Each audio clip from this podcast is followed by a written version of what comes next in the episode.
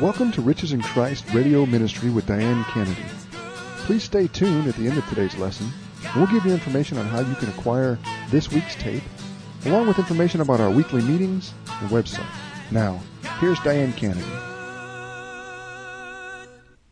This week, we're going to begin a series on the importance of becoming a regular Bible reader.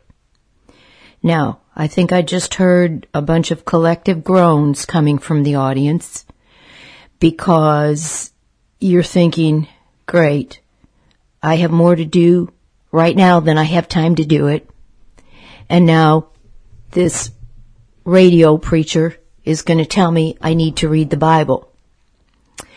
And then some of you are thinking, oh yeah, I know I should read the Bible, but I just don't understand it. It's boring to me. I, I don't get anything out of it. I've got real problems and I mean, I need some help. No, no offense to God, but I, I don't get anything out of it. I've been in ministry for buku years now. And one of, this is a big thing with Christians. Christians struggle with reading the Bible. And, uh, it's, that's too bad because the Word of God, the written Word of God, can be life transforming. So I want to take a few weeks and share with you some things about how to read the Bible, why we read the Bible, and what you can expect it to do for you.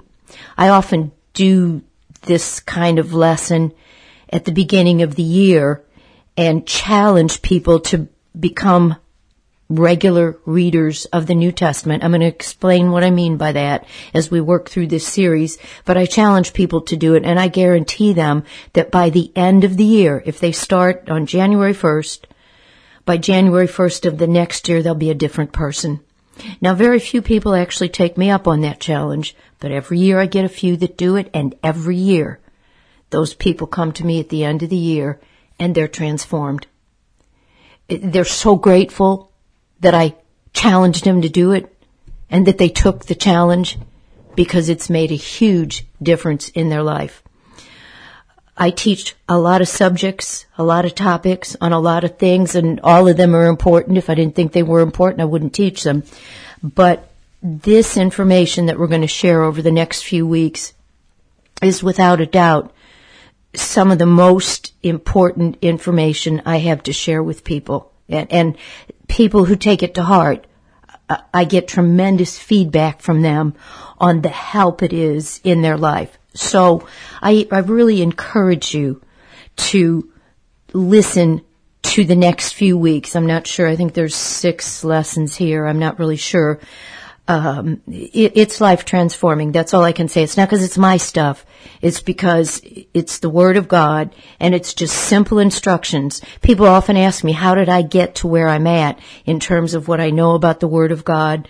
And uh, in ter- I realize most of you that I'm talking to, to don't know me personally, but if you knew me personally and followed me around, I'm not a perfect person, but I've got a maturity and a stability that a lot of Christians don't have. And people want to know, how, how did you get there?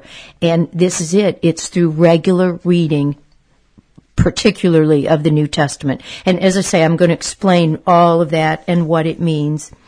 But I want to start out with a verse here uh, it's in it's in the book of Acts. Let me sort of set the scene here. God, as our God is our Father. If Jesus is your Lord and Savior, if you've bowed your knee to Jesus as Savior and Lord, you've been born of Him, and you are now God's actual son or daughter. Literally, you are a partaker of eternal life. We discussed that a lot on this broadcast, and the Bible makes it clear that as sons and daughters of God, we have an inheritance. And our inheritance is everything we need for this life and the life to come. Now that's huge right there. And we'll actually do a series on that, um, over the next couple of months the inheritance that's ours because we're sons and daughters of God. But before, before we get to the inheritance, for right now, let me just say it's everything you need to live this life and the life to come. Let me read you a statement the, that the apostle Paul made to Christians who lived in the city of Ephesus. This is in Acts chapter 20. I'm only going to read one verse. Let me set the scene. Paul founded the church at Ephesus, spent over three years with them, personally teaching them daily for two years. He was heavily invested in these people. He loved these people, was committed to these people, but he felt led of the Spirit to go to Jerusalem and the Holy Spirit gave witness to him along the way that trouble awaited him ahead and we can read the end of the story and we know what happened. He's going to be arrested and jailed for preaching the gospel. He's eventually going to be executed for it. But he realizes when he's leaving these people here at Ephesus with whom he's dwelled these past three plus years, whom he dearly loves, whom he's invested so much in, he realizes he's probably not going to see them again in this life. And this verse I want to read to you is in the midst of his parting words to these people. Now I'm building it up on purpose. I want you to get the impact of what he says to him, on, uh, says to them. On one level, this is like a deathbed conf- confession.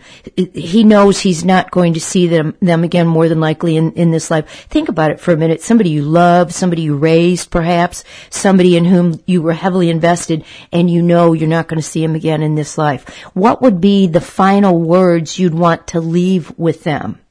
And remember, this is before the days of telephone, you know, satellite communication, Facebook, and all the stuff we have now.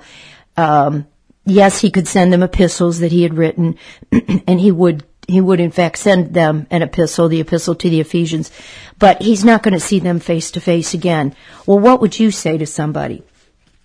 This is what he said. These are parting words.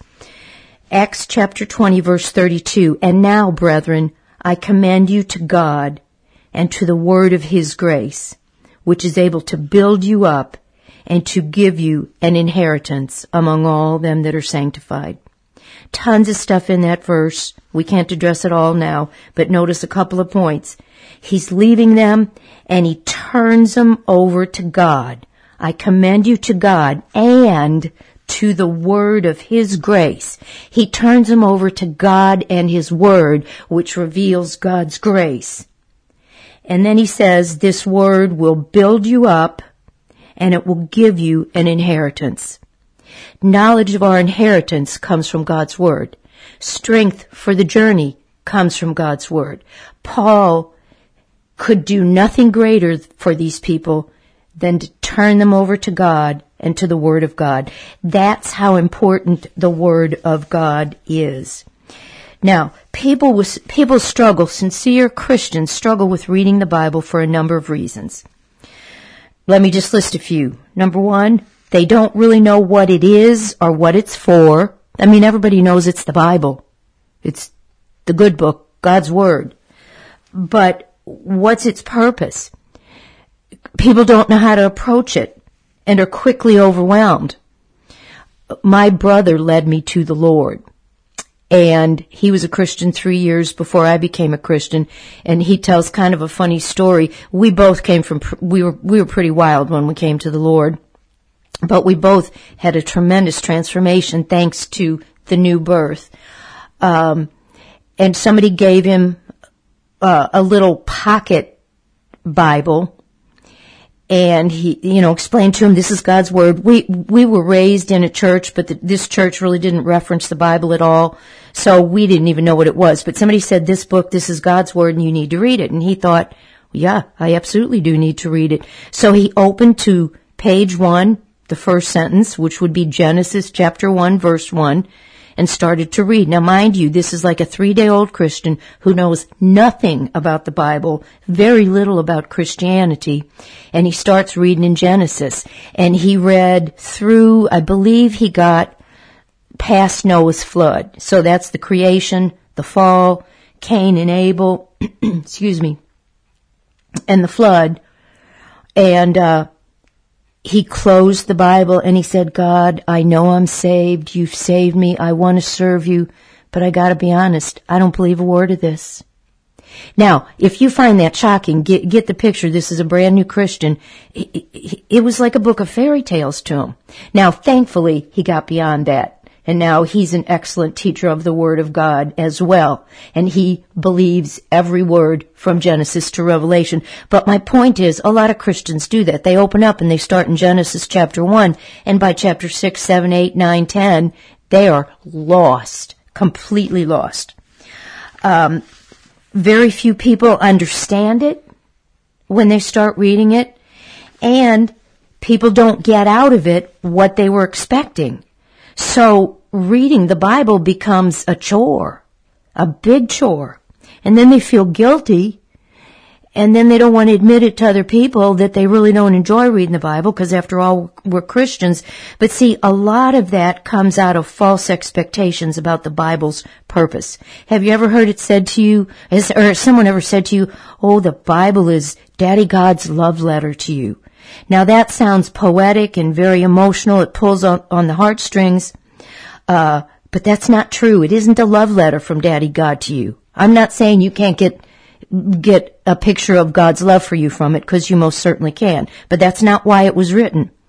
It's also not a book of promises or a collection of wise sayings. A lot of people think the Bible is just a collection of wise sayings, kind of like Confucius, uh, except the people that wrote it were saved.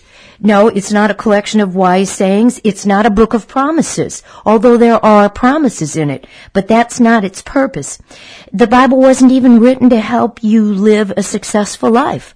You know, a lot of times people approach it like that. This is the book of, of, success. Well, no, it's not. It wasn't written to help you live a successful life.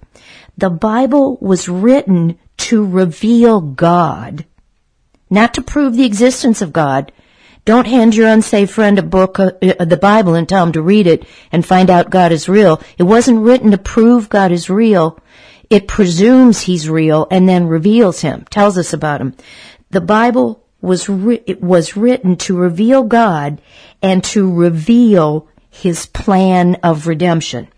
The Bible tells the story of God's desire for a family and the lengths to which he's gone to have that family through Jesus Christ. Everything in the Bible supports that theme somehow, and, and we'll elaborate on all this as we work through this series. The word Bible actually comes from a word that means books. The Bible is a collection of 66 books and letters that all together tell the story of God's plan of redemption, His plan to gain a family and undo the damage sin has done. We'll pick it up right here tomorrow. Amen. You have been listening to Diane Kennedy of Riches in Christ. To order this week's teaching on CD, be ready for our number coming up soon. Diane teaches locally every Friday night at 7.30 p.m. near Highway 44 in Jamieson at 4720 Jamieson. Praise and worship is provided by Mercy's Child before each lesson. Riches in Christ provides a website at www.richesinchrist.com where you can listen to this week's radio lesson, download years of teachings and outlines, sign up for free weekly outlines, and order Diane's book, God is Good and Good Means Good. Friends, Knowing that God is good is the single most important thing to stand on when trouble hits. If you think the trouble comes from or is allowed by God, then you need this book. For information or to order this week's lesson on CD, call us at 1-888-739-6619. Please mention today's date. Our number again is 1-888-739-6619. 19.